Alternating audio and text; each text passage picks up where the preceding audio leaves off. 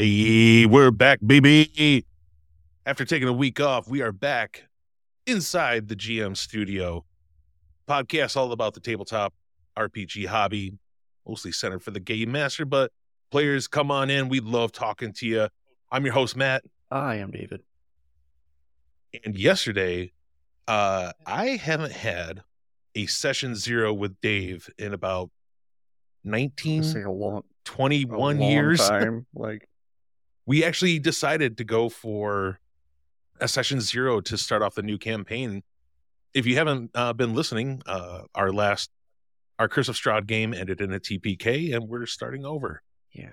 So uh, we had the big first session zero, and one thing I wanted to know was, Dave, what the fuck, dude? Where did all the house rules come from?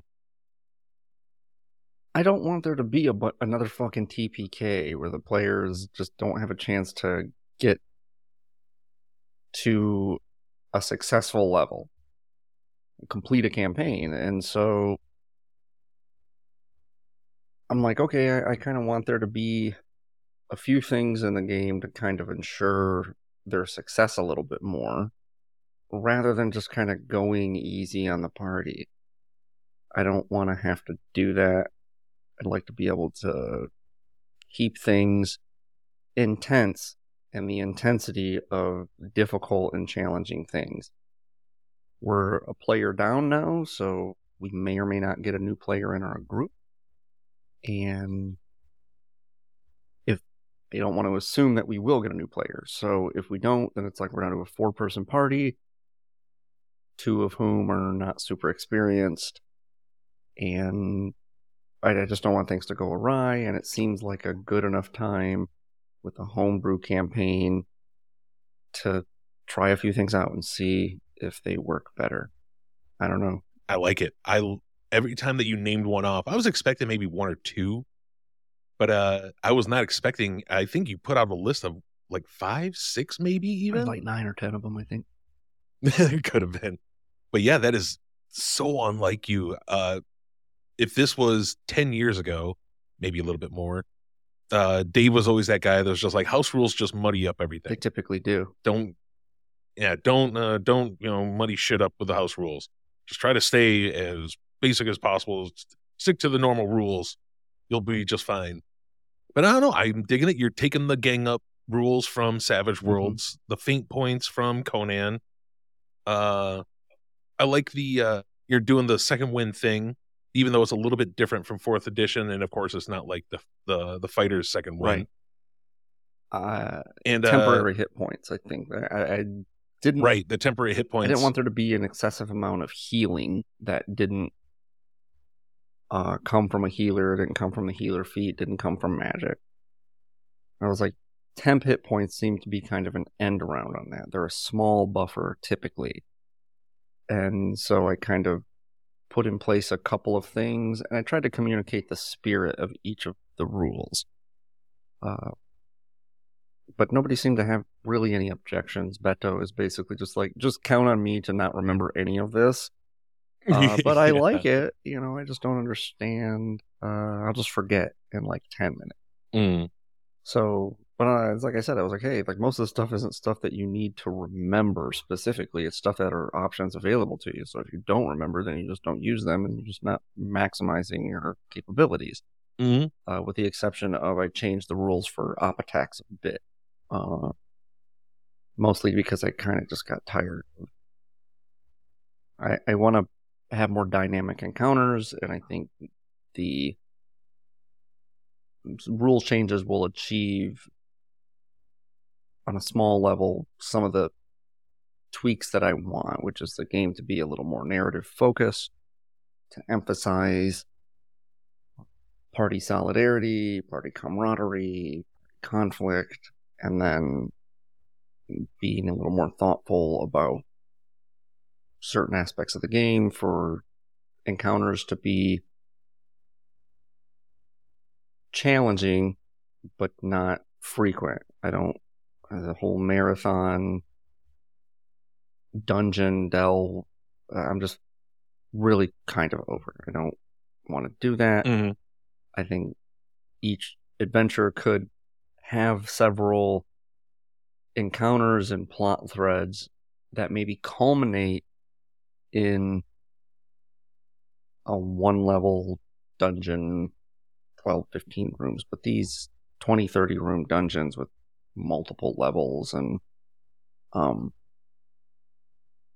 mm, i think that needs to be a little more deliberate if you're going to have scope like that and to populate them yourselves otherwise they can just feel a little bit like a slog. When you came up with all the because it's going to be a lot easier for us to heal like during you know like during combat and all that we're not going to have an actual healer or anything did you come up with all that other stuff that you had for the short rest and using the hit dice and uh, we get all of our hit dice back every Mm-hmm. or ever after a long rest? Did you come up with that before or did you realize oh they're not going to have a healer. I should work on something I- new did it before. I didn't have a real clear sense of what classes everybody was going to play. I was just thinking this would make more resources available at your disposal and it would mean that you could likely push yourselves a little more for challenging encounters instead of having to constantly be like, oh, but I might need it later. Like, oh, I'm gonna save these spell slots or whatever. Mm, i call that the jason jones syndrome I don't. I don't understand that. I'm sure I get not wanting to burn through all of your uh resources, but uh something can help you now. It seems beneficial to you now, and but when adventures are designed to be these big marathon things, with you not having a clear sense of what's going to be around any corner, you that it fosters that kind of thinking, and I don't want to foster that kind of thinking. So I'm try to get out of that mindset. So I thought the session zero went fairly well. Everybody seemed to be putting in the time and the energy into thinking through their characters, and I was reading through and trying to talk through uh, with a couple of the players. Although I didn't really get anything from Mike, as is typical. Yeah. like, okay, he just kind of sat there quietly and worked on his character, and I asked him a few questions about what he thought. Oh, sounds fine. That sounds fine. Whatever. It's good. Either way, I mean, I'm fine. Yeah, I was actually uh while I was having fun having all the GM uh powers on roll 20 while we were doing it, I was watching Patrick actually type in all of his backstory and stuff for his character. Like, Where the fuck has this come from? Yeah. It was good. It was really good. I thought it was pretty solid. I'd like to tease a little more of that out of him during the game. And, but you know, I, I get it. He's not a super talkative guy, but I'm, I just want to know if if he wrote that on the spot right there or if he had that all planned. Cuz wait, I'm still that that kind of blew me away how good it was. well, I think he had some time to think about it. And he's thinking about it, then maybe recognizing that he, he doesn't need to min max everything or whatever. Mm-hmm. cooler character concept and he could thrive in the in the game without having to have a super min maxy character. So that's cool, and I want to encourage that sort of thinking. Um, I'm gonna try not to get too ambitious with the first adventure. I'm going to. I like that all of you gave me some person or whatever in your past that I could kind of put in a quest or put in an adventure. So I have like a scaffolding of NPCs that I could draw from that I don't have to build up from the ground and establish relationships with them. Mm. That'll be cool. Uh, there's some plot threads here and there. You did a pretty good job of kind of like leaving some things open and somewhat mysterious. Like I said, I want there to be it seems like what you and Beto are most interested in is probably more in line with what I was more inclined to do. Uh, I don't want to get rid of the core elements of a Dungeons and Dragons adventure. I'm not trying to have it be like all role playing, negotiation, political intrigue. There needs to be some swashbuckling action and all that stuff. And uh, but I just the balance of a little away from that. Uh, published adventures tend to be too much in one direction or another.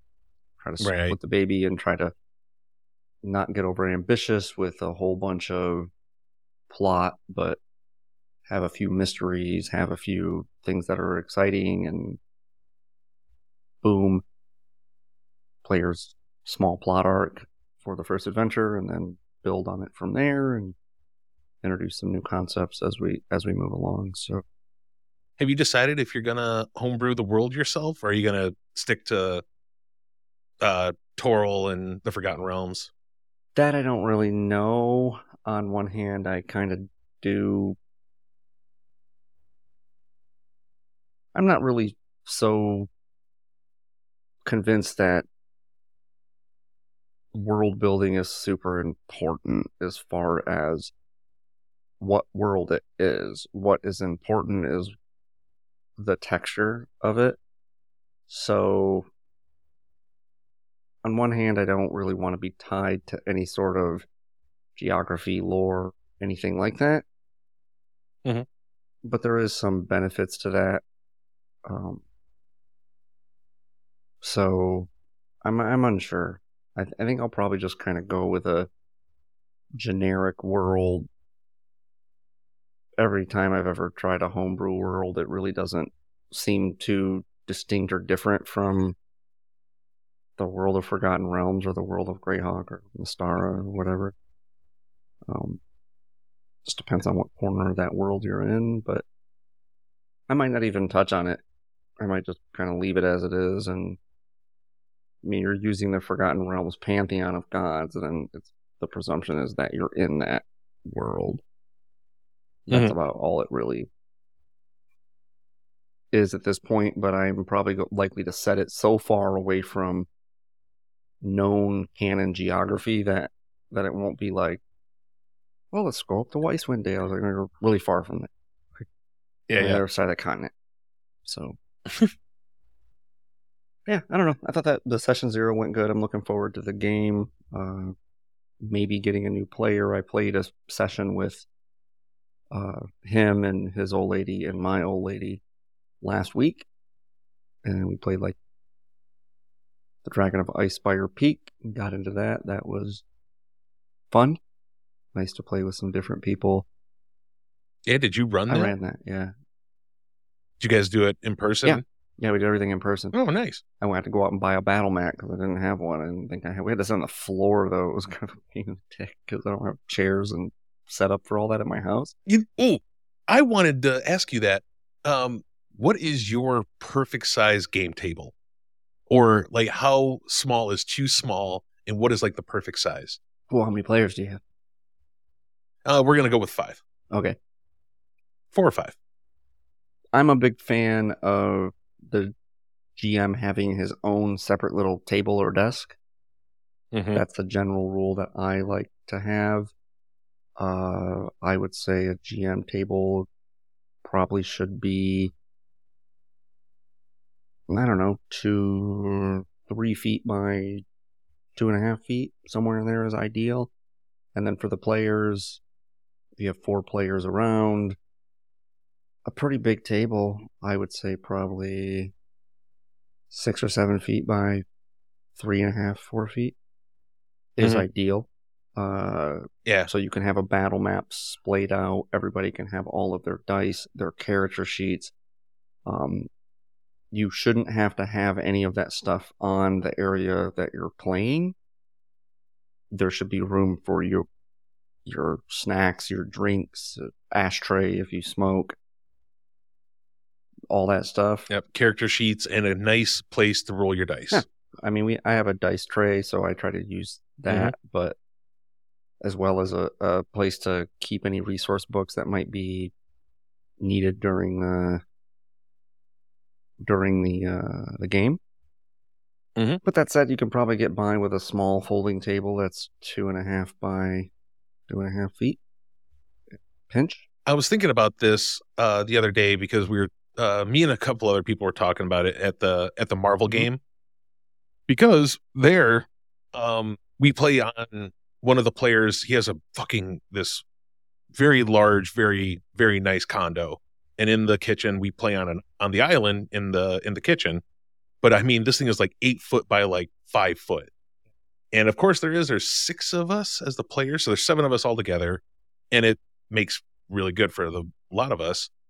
And uh, I was talking about it, you know, back in the day when we played down in Nate's basement, we played a, on a ping Yeah. pong table, and I thought that was the fucking bee's knees, man. There was room enough That for was the everything. biggest table. Yeah.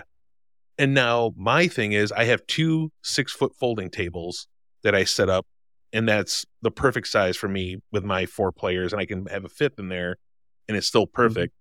But uh, I was talking to Rob, and we were talking about getting together, like some of our other friends, and just having a little one off here pretty soon. He's like, "Oh yeah, we can play on my table."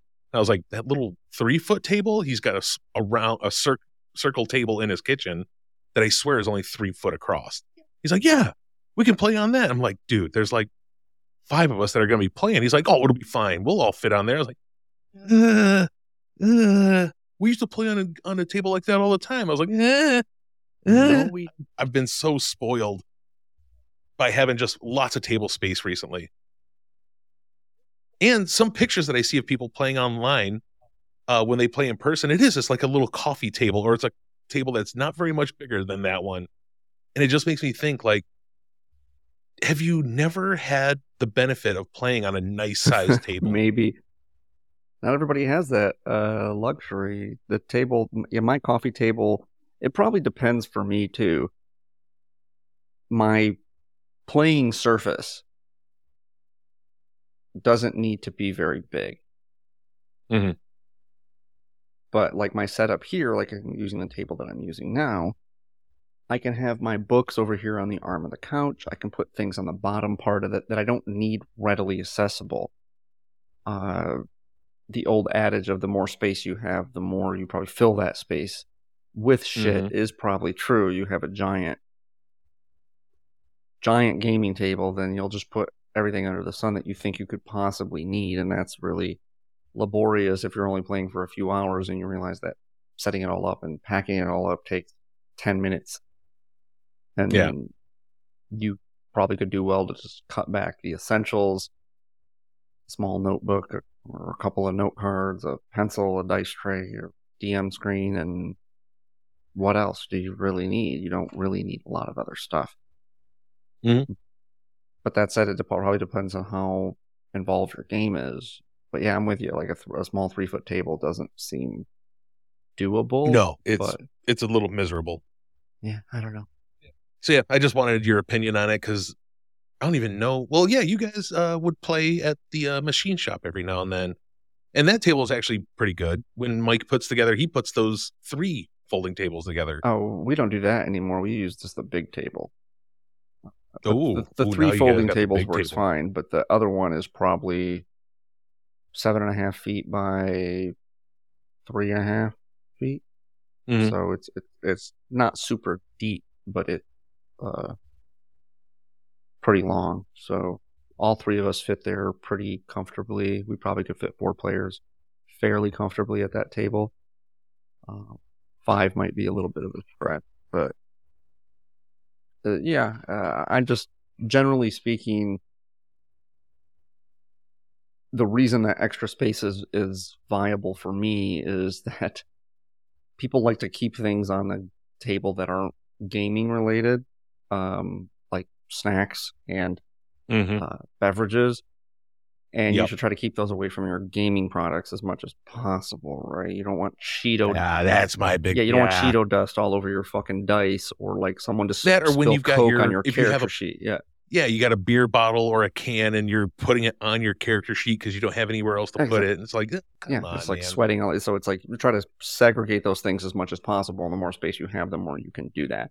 and Mhm. it depends on what the scale of your encounters are. You have a big battle mat and you're having these giant siege battle encounters with like three large creatures and a dozen medium creatures and the PCs and there's this tree and a windmill and you're drawing it all out or you're 3D printing all of it, then yeah, you need a lot of space, but if you're using Mhm. theater of the mind, then you don't even need a battle mat or minis. So No, I just I've had it plenty of times before that once your table becomes cluttered, like you said, you know, my drink takes precedence here as well as my Cheetos.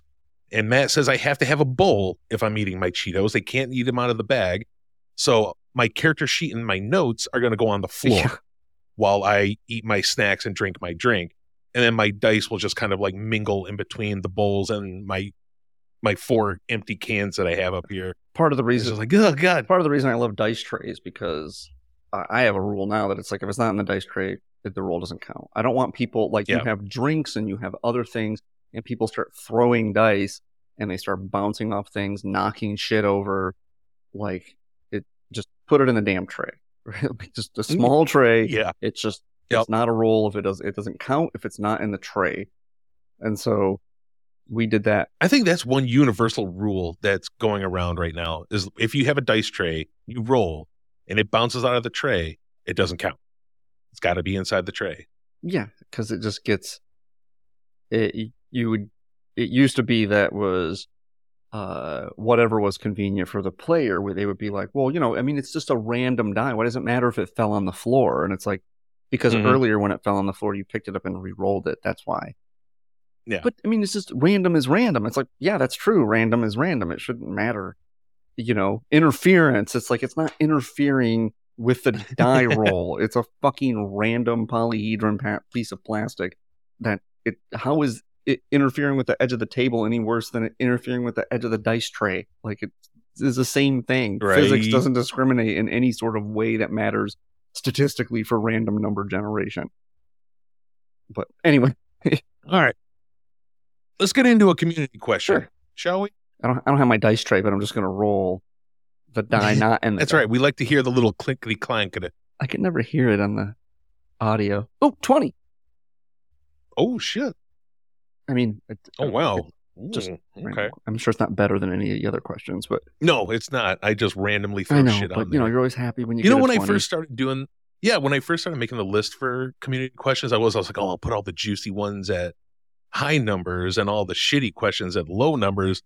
And then I got lazy and I'm just like, this is a lot of work Yeah. and I'm just gonna put them on the list as we go. make value judgments about what's good. Yeah, and then- oh yeah. There's right, that what do we got? too. That- All right, this one comes from Lancercaster. Hmm. Like him already. Newbie GM question. Started GMing with Pathfinder 2E's beginner box, and while my players enjoyed the first floor and first session, I felt like I was a little robotic. Is this an issue is this a issue of running pre-written content or am I the problem? I think he means an I did issue. feel but- I was also Yeah. I did feel I was also combat heavy and RP light. PS Fighter with power attack strong. Paizo, please nerf. I'm going to start with uh, anything that's pre-written. If depending on how much you read it beforehand and how well you know what's going on, things are going to come out a little bit robotic. You're not going to have that inflections and that little bit of flavor that you want to throw in there yourself to make it feel alive. If you're especially if you're just reading the flavor text and it's your first time really reading through, uh, that could be something. And also, you said you just started. You're you're a brand new GM, so you still got to find your you got to find your own flavor. Uh, that's just what I have to say to start. That would be my uh, my initial diagnosis. Dave, you got anything? that's a pretty good initial diagnosis. Um, prepackaged uh, campaign material never has much soul or flavor to it. It's most mostly to give you an overview of the game, and consequently is going to be role playing or role playing light and combat heavy. The biggest thing that I would impress upon somebody is don't get too don't feel too much of a need to adhere strictly to what it is that the adventure says needs to happen. That's probably why it seems a little robotic and you're seemingly wooden. Eh, you shouldn't be if if this is your first time reading over the text of the thing when you're playing the game, then shame on you. You're doing a bad job. Read read over the shit. Don't do, don't be yeah. too much concerned with reading exactly the flavor text. Try to make sure that you understand the spirit and the intent of the adventure, where the fun lies, where the drama is, and don't fixate too much on each little cranny of the adventure. But all in all, if you're running an adventure straightforward, that might be the best way to get your bearings as a GM. Mm-hmm. It might be the best way to learn what your players want. If they had a good time, which, you know, players prefer a game to no game, so they're probably happy that you ran something. I didn't do a phenomenal job with the the session that I ran this week, or even the last Curse of Strahd session that I ran. But I go, okay, well, you know, what do I learn from that, and how do I tweak things if you're going to use packaged adventures? They're gonna seem a little soulless. Try to figure out ways in which you can inject some sort of your style as a GM into it instead of just reading everything directly wrote from the book. Mm. If you think you can do better, or better is even subjective, if you think you can give your players an experience in the game that is more in line with what they want than what is in the prepackaged adventure, then just run with it. Don't be too fixated on deviating. They won't know because they don't have any idea. And so that would be my advice into how to deal with something like that. If it you feel like you probably came off a little robotic and stiff, it's probably because you did.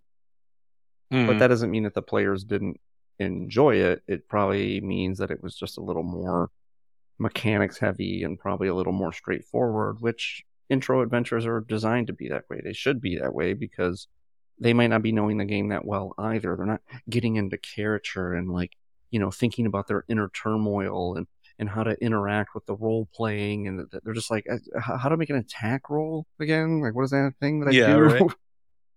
Which one's the D twenty? Right there, you go. Like that's plenty of players I know that have been playing a while, so they're like, they're like, oh, I rolled this one, right? The D twenty, that's a D twelve. it's like, yeah. Oh, dude, when I first started, I did that a few times, and the D ten and the D eight did that my favorite one is when someone rolls a D. You're like, art roll D10. Is this one right? The one that looks like a pyramid. It's like, no, it's one that has a few more sides than that. Okay, you roll it. Oh, I got a zero. Damn it. um, no, that's a ten. But okay. Uh, and uh, just as the, uh, the the questioner here had saying that he started with Pathfinder 2e's beginner box, which I haven't gotten to read yet. I uh Pathfinder second edition is kind of cool, but it just doesn't it, it hasn't really like called to me yet. I want to read it. I uh, just haven't gotten to it yet. But uh, beginner adventures are definitely they don't have the the oomph into it yet that a lot of the bigger ones do. But that's the beauty of them because they're so short. And that's why Dave and I will always say that Lost Mine of Phandelver is like one of the greatest fucking pre-published adventures. It might be the best because it's it, so sh- because it's so short, because it just has this, it doesn't fuck around. It just lets you find out. It's because you can read it, and I, I think I could read that whole thing in about 15 minutes. And then maybe you can just go through it as much as you want, and you can you get what needs to happen it, through it. It's just so simple. the simple. follow up Dragon of Icespire Peak is pretty fucking good too because it really does give you a good survey. It's enough complexity and texture to the world without being overwrought. There's enough opportunity for role playing, but doesn't necessarily call for it because it's not character driven. It is plot driven. Um, and so there's a good mix of central plot and auxiliary quests that are somewhat tied to the central plot. Mm-hmm. So there's a good mix in there. They those those two box adventures were very well thought thought through, which is funny because I think the Tyranny of Dragons came out prior to that, and that is it did it grander in scope and in ambition, but flatter in texture all over the place. So Yep. Yeah, I agree with that. but I also think it's because because it lacks the uh, the grandiose scope of it all that it just makes it better. It's pretty it's pretty easy, you know, just like Black Spider, bam. Yeah. You know, and then you know, first thing you're gonna do, you're gonna run up against these goblins, this bad. Then yeah, just Black Spider bad. You're gonna go to this town called Phandalin. You're gonna meet some people. It's real cool. You're gonna find out that some people there suck. Some people are kind of cool. It's just so streamlined and so simple that you can play with it as much as you want. But there is some there is And some they make it- intrigue and some mystery, right? The Oh, red yeah. brands and glass staff and who is Mhm. he and he's in league with the black spider. But it's not so overwrought for beginner players that it would be like, how did I ever have a chance of solving this, right? Like I don't mm-hmm. um I mean that that actually might segue unless we have any community uh or reader listener emails.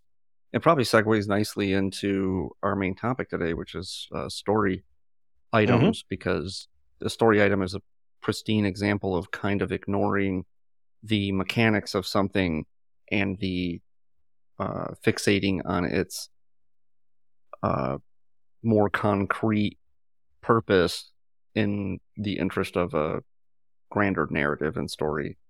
So, Yes. Well, uh, so that is a great segue. And we're going to segue into that by, first of all, asking Dave, what is the difference between a story item and a MacGuffin? uh, story item is actually central to the plot. Ooh, and I'm going to do one even better story item, MacGuffin, red herring. Differences. All right. Go. So a story item is central to the plot, which means what it is and what it does matters.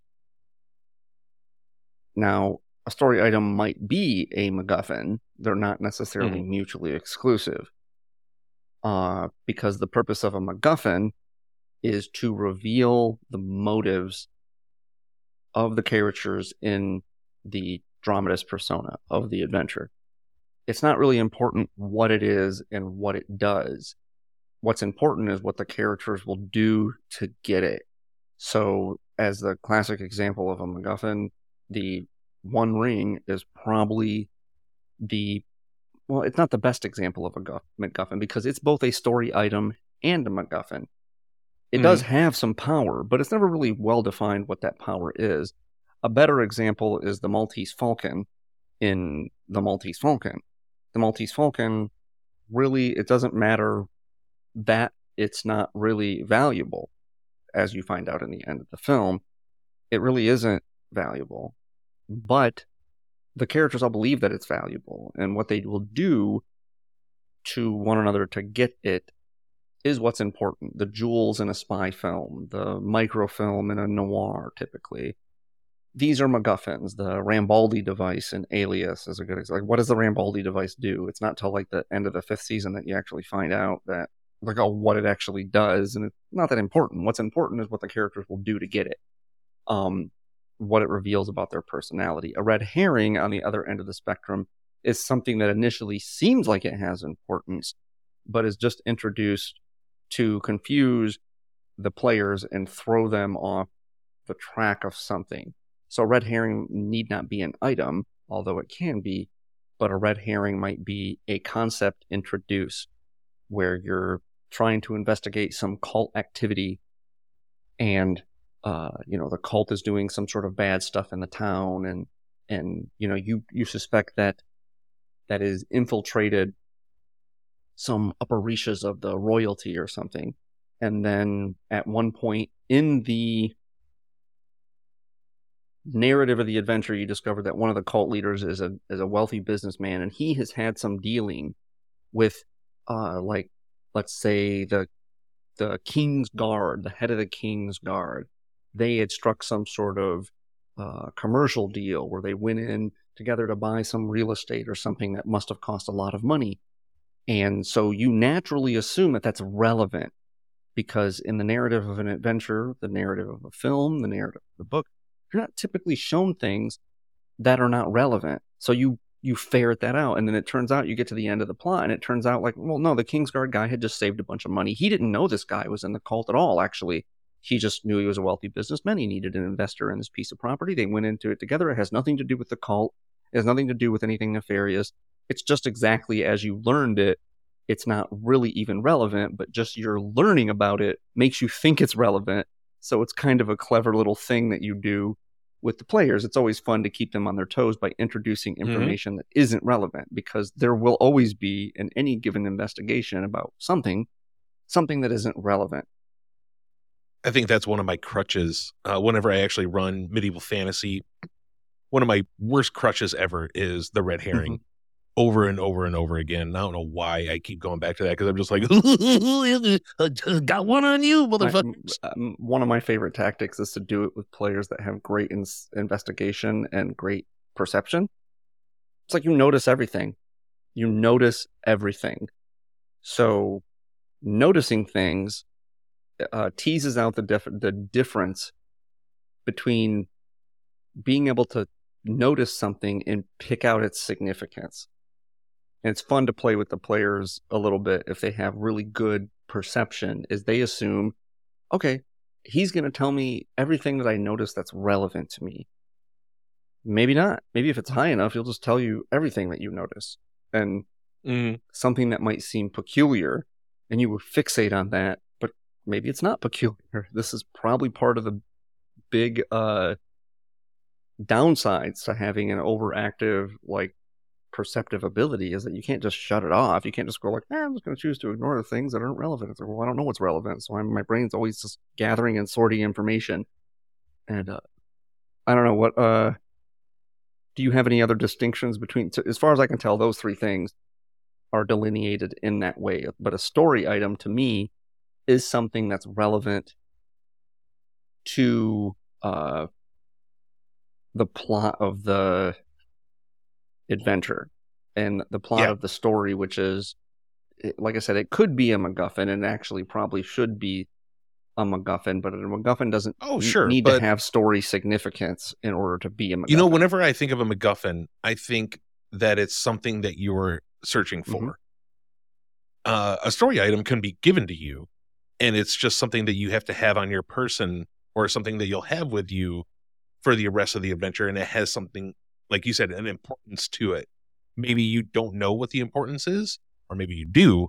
It's just something that you have to hold on because a story item need not be something you're you're questing for, right? A story item could be Right. a key that you don't know the significance of until the the final point of Mhm. the adventure. Uh, a good example of this is in Conan the Destroyer. The the jewel that they're on a quest for is a MacGuffin in a way because it shows what the guardians of the jewel it, that is the key to get the horn will do to protect it. But it really is hinged to the plot in some way, which is if they don't have that, they can't get the horn, and only Jenna's character can touch it. So it is very much tied to they are on a quest for it, but like you said, a story item might be something that you gain significance. It might gain significance as the plot goes on, where a MacGuffin is something Mhm. that you're trying to secure, like the One Ring. Yeah.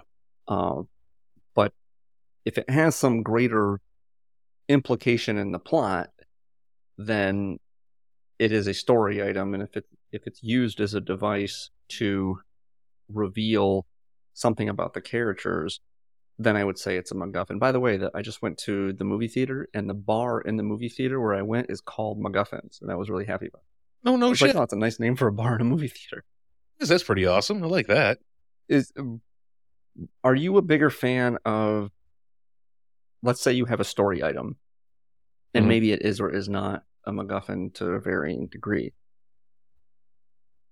You mentioned that you're a big fan of the red herring. Are you a big fan of having a story item be something that is like would, for instance, have a stat block? This is these are the enumerated like a like an artifact. An artifact could be a story item. It could be a MacGuffin. Uh, Mhm. If you're a fan of that, or maybe you're only a fan of it under certain circumstances, what are the circumstances? Like having a thing that says this is a Vorpal sword, and it does X, Y, and Z to whoever has it can do Mhm. these things. Or maybe having it something like, again, besides allowing you to be invisible, the One Ring in Lord of the Rings. Like, what what does it do? How does it give you? I don't know. It's the one that rules them But all. how? Right? You don't know. I know, It's I not know, like no, it makes your charisma thirty five. It doesn't say that. it never says that, right? Or if you recall, there was um in my initial, uh, the second edition campaign that I was running. There was uh, a story item in that way where it was implied the guy that was like the big military leader, just kind of known as the warlord, um, Mhm. he had this like rod or or scepter or something like that. It was heavily implied that that was kind of the key to his his dominion over men. But you never learned that it was like, oh, here's why because it has eight charges and they come back at dawn and when you spend a charge, you can like influence up to X amount of people that need to make a charisma saving throw. It's like it wasn't like that, you know. And Mhm. are you Yeah. a fan of the former or the latter or a combination, depending on the circumstance? I am uh like you, I'm a fan of hyping the the item up, the story item. I like it that there's tales of this thing is has all this power. And if you hold it, you can sway armies. Uh and as soon as people, you know, as soon as the players find it, they do, they find out that it's powerless. It's just this piece of art or it's this it's a rod, it's a scepter, whatever it might be. but it's just because of the stories of Mhm. it that's the power that it has is the stories of it and whoever holds it has this power just because people have heard about it Th- th- th- that's one of my favorites That's that's a really That, and I like- allegorical. um, I mean, there is a middle ground there where the item actually does have some powers, but isn't but Oh, isn't yeah. like enumerated. That's a more of a No, no, no. allegorical. I I, like, don't- I, I like that though. That's really cool. I never thought about putting that. there's sometimes sure but i much prefer that like the stories of it uh is what gives it its power uh but i also like when story items are the macguffins in uh just like back in our second edition game or there's that other one it's the the spear of something or other where it's the spear of seven seven parts that's the what it rod is of seven parts in d&d yeah. or rod of seven parts is that or what the it is? rod of lordly The rod- mark, staff of Yeah, seven parts, whatever it is. Something. either way uh back in the second edition game we were doing that where you had this we had to build a key Mhm. but you had to find all the parts Yeah. to it and as soon as you found one part again it didn't do fuck all where like the the staff or rod of seven parts whatever it is each part has a power Mm-hmm. to it but as soon as you put it all together then it becomes this like godly artifact Mhm. but i liked the key part like you did I like where you have to go and you find these pieces and you have to put it together to make it into something as well. I think that is one of my favorites that I've used quite a bit more than just the the red herrings. Especially, I've I haven't used as uh, I've used the more multiple MacGuffins that make the story item Mhm. Than anything else. Just because I don't know what it is. Maybe it's because that was my first adventure that, and I have just straight uh, great nostalgia and great rem- uh, remembering those stories. I just keep going back to it if I do like uh hell, even when I was doing like my old west uh games, I had some shit like that. Like I had uh like Jesse James revolver and shit and you had to put it back together. It's just like, oh yeah, you got to find all these parts and put that shit back together because that's badass. I'm a big fan of yeah the the story item that has probably doesn't have allegorical power, but does have some sway, has some magical capabilities. But just enumerating it to me, it it limits it in a way that if it's really important to the plot, especially if it's a MacGuffin and everybody wants it, then yeah, it's it's almost it's almost irrelevant what the actual powers of it are. And if you're trying to tell a good Mm. story, again, why does everyone want the ring? Well, the ring is, you know, powerful. It's like, but in what ways? How? Okay, it makes you invisible. That's a the, the specific power we know that it has. And that's a cool Yeah. power. And it's the one that rules them all. But how does it do that? How it do that? Right? We don't it it doesn't matter. It's the one. We- it's the one that rules them all. It doesn't matter to us and it shouldn't matter to us. So Mm-mm. that I'm more of a fan of that style of a story item. I feel similarly about um uh, I really don't like that they have gods that have statistics. Yeah, I think that's really yeah. silly. It's just like to me a god should be something that even a 20th level adventurer would just seem like a cockroach to it. Right. Like it's just Yeah, because these things are gods. they're gods. They shouldn't have like, well, he has 900 hit points. It's like he should have like infinite hit points. He should be totally Big deal. invulnerable to mo- mortals. Do you know? You know what the word God means, right? this is this should be something that is not a thing that even a party of five 20th level adventurers should ever be able to do. There should be more threatening terrestrial monsters that are horrible, dragons and so forth. But to have a god to me seems to almost underwrite. I I don't know, but I mean that's in that theme of that whole Norse mythology. If you're like in that whole, you know, the Norse gods could die and they would regularly get killed. So you would Mhm. just be dead forever. It's like, oh fuck, I'm dead. Okay, aren't gods immortal? But I'm a bigger fan of the story items too, uh, being a little less defined concretely. Uh, explain to me what are some of your more memorable story items, and uh, to varying degrees of success, why do you prefer that tactic? Do you just think it kind of leaves the the mystery? I know you're big. You're big on like mystery and intrigue, and I am. I am. I'm a big fan of mystery and build up. Uh because I like to have the campaign big bad. Mhm. You know, like uh I want my Ganondorf uh at at the end of it all. Sure he has his generals and whatnot that you're gonna be facing off against throughout, but throughout this entire campaign, and this is what I did for like all of fourth edition and uh when I did the the level one through twenty of fifth edition with Cody and Nate and all those. I split it up though because I had the first one, which was one big bad, and then it was two. But either way, like in fourth edition, uh, it was Zastam. Zastam was my huge big bad at the end, and all throughout it, they were all trying to find these artifacts that had something to do with their. Oh God, what do they call those back then? Epic Destinies was that yeah, it? Epic Destiny at the very end. Your epic destiny at the end, uh, and going through and like because they would forget their item and then we, they would level up, uh, as, every time that you hit a tier, Mhm. and that was they might have had to go and find something to add on to it, or uh, like Rob had to find a sharpening stone, uh, for his axe, or you know, uh, Liam had to find this bowstring to put onto it, you know, just and it could have been anything. It could have been an elixir. It could have been just a magnifying glass. Uh, but I like it when they use it to. It's something they have to go find that you have to use in conjunction with something else. I don't want it to just be like the soul something. I want it to work with something else. Yeah, I guess. And I think that's why I like the the put together a key sort of thing. Well, it's a very common, uh, you know, really elaborate fetch quest, es- essentially. Yeah. Uh, which is good. You know, it makes for you can kind of give each component its own little adventure and texture. Uh, I'm also but I also like it. I'm. I think maybe it's just in my head. I want it to feel like it has more of an importance to the character than to anything else. Like I don't want them to just think this is the item that's going to save the world. I want them to think that I, I'm the only one that can use this to make it work. yeah, that's more of a uh, yeah. That, that was was probably more of a um, it's more personalized. Uh, so it doesn't have a broader implication on the story except when wielded by this character. And that's Yeah. kind of a double whammy. It's like the it's really the sword and the stone, right? Like the master sword can Mhm. only be removed from the stone by this warrior of destiny.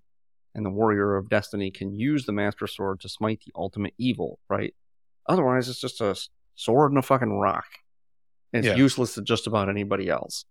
And that's good because it plays into this kind of fairy tale notion of of destiny, but sometimes I, I don't know, I like kind of err against some of that sometimes because again, maybe it's my my sword and sorcery fandom, but sword and sorcery fandom is antithetical to that high fantasy fairy tale notion, which is Mhm. Harry Potter, whomever, is special because he has been foretold to been to be special. it is something inherent in him that is special. And he spends the events of the films or the books or whatever living up to that. Where the sword and sorcery method, sword and sorcery outlook or viewpoint, if you're reading Elric of Melniboné, if you're reading Fafhrd and Gray Mouser or Conan especially, uh, is not that. It is that these characters are they they forge their own path. They're not destined for shit. They they become great because they will not be stopped through their grit and through their mm. skills and through their how clever they are. They make their own way in the world and it doesn't matter if they have the magic sword of destiny or or like a rock they'll kick your ass because they're awesome and they've trained and they've been through the the the crucible of uh, challenge and and adversity that makes them stronger. And i'm more drawn to that second notion than the first notion.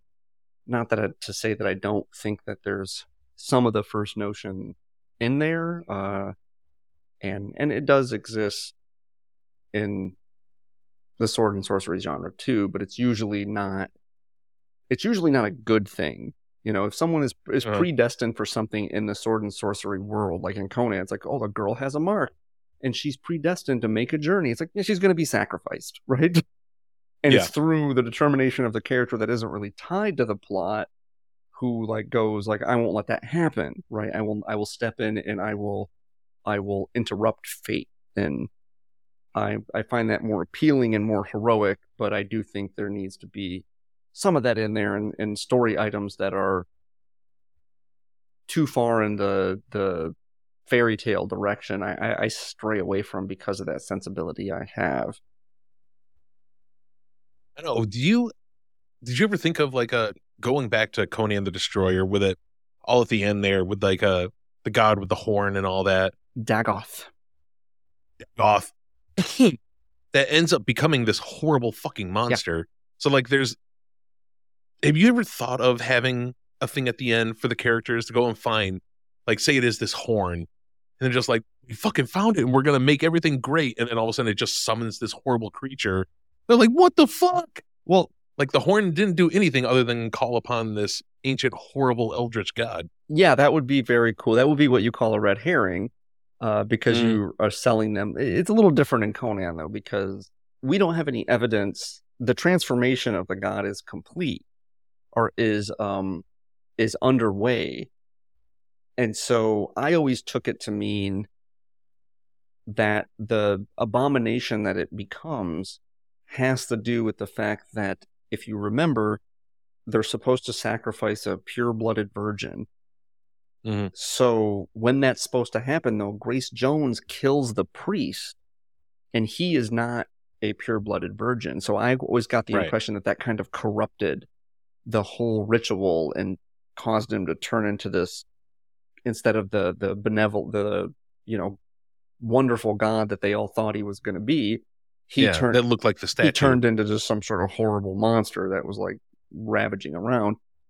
Yeah. But I there is uh that I mean that is a thing that happens in some movies where it's like you run around like you're yeah, around this big quest and everything to get this thing and it turns out that the thing is not what you thought it was and it's actually just really yeah. horrible. That could probably be more appropriate for something like you said like a Call of Cthulhu or something that had a more fatalistic spin to it. Mm-hmm.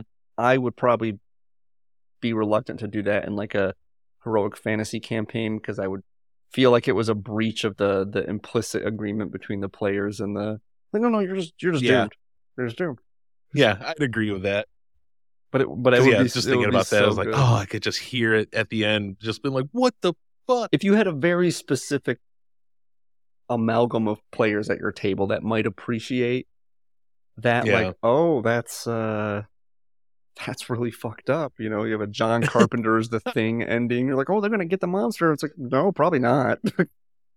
they're probably both the monster at that point. So that's a, and the movie just ends, and you're like, cool. um, it has to be the right kind of game. Uh, VTM yeah. would probably work. Ooh, yeah, it worked Uh, very well.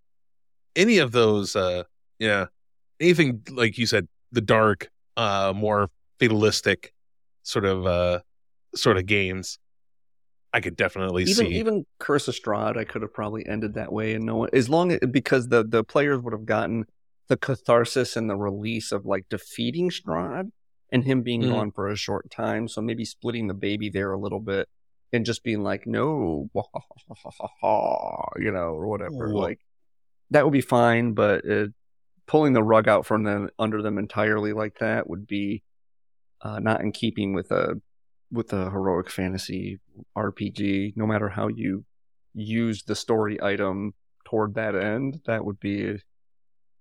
Ah, man, it's kind of good though.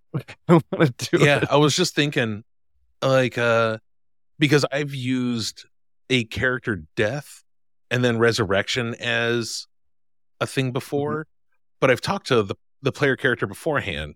I'm like, hey man, this is what's going to happen. I want your death to mean something and to be uh, a thing for the story to proceed. And they're always cool about it. So I guess that is something that could be it, like a, like a, uh, just a, a shitty turn of circumstance can be like a story item. Yeah. it doesn't actually have to be a physical Yeah, thing. I was going to actually just ask you that. Like, do you think a story item needs to be? But then again, you're you're getting. I would I would call that a plot device.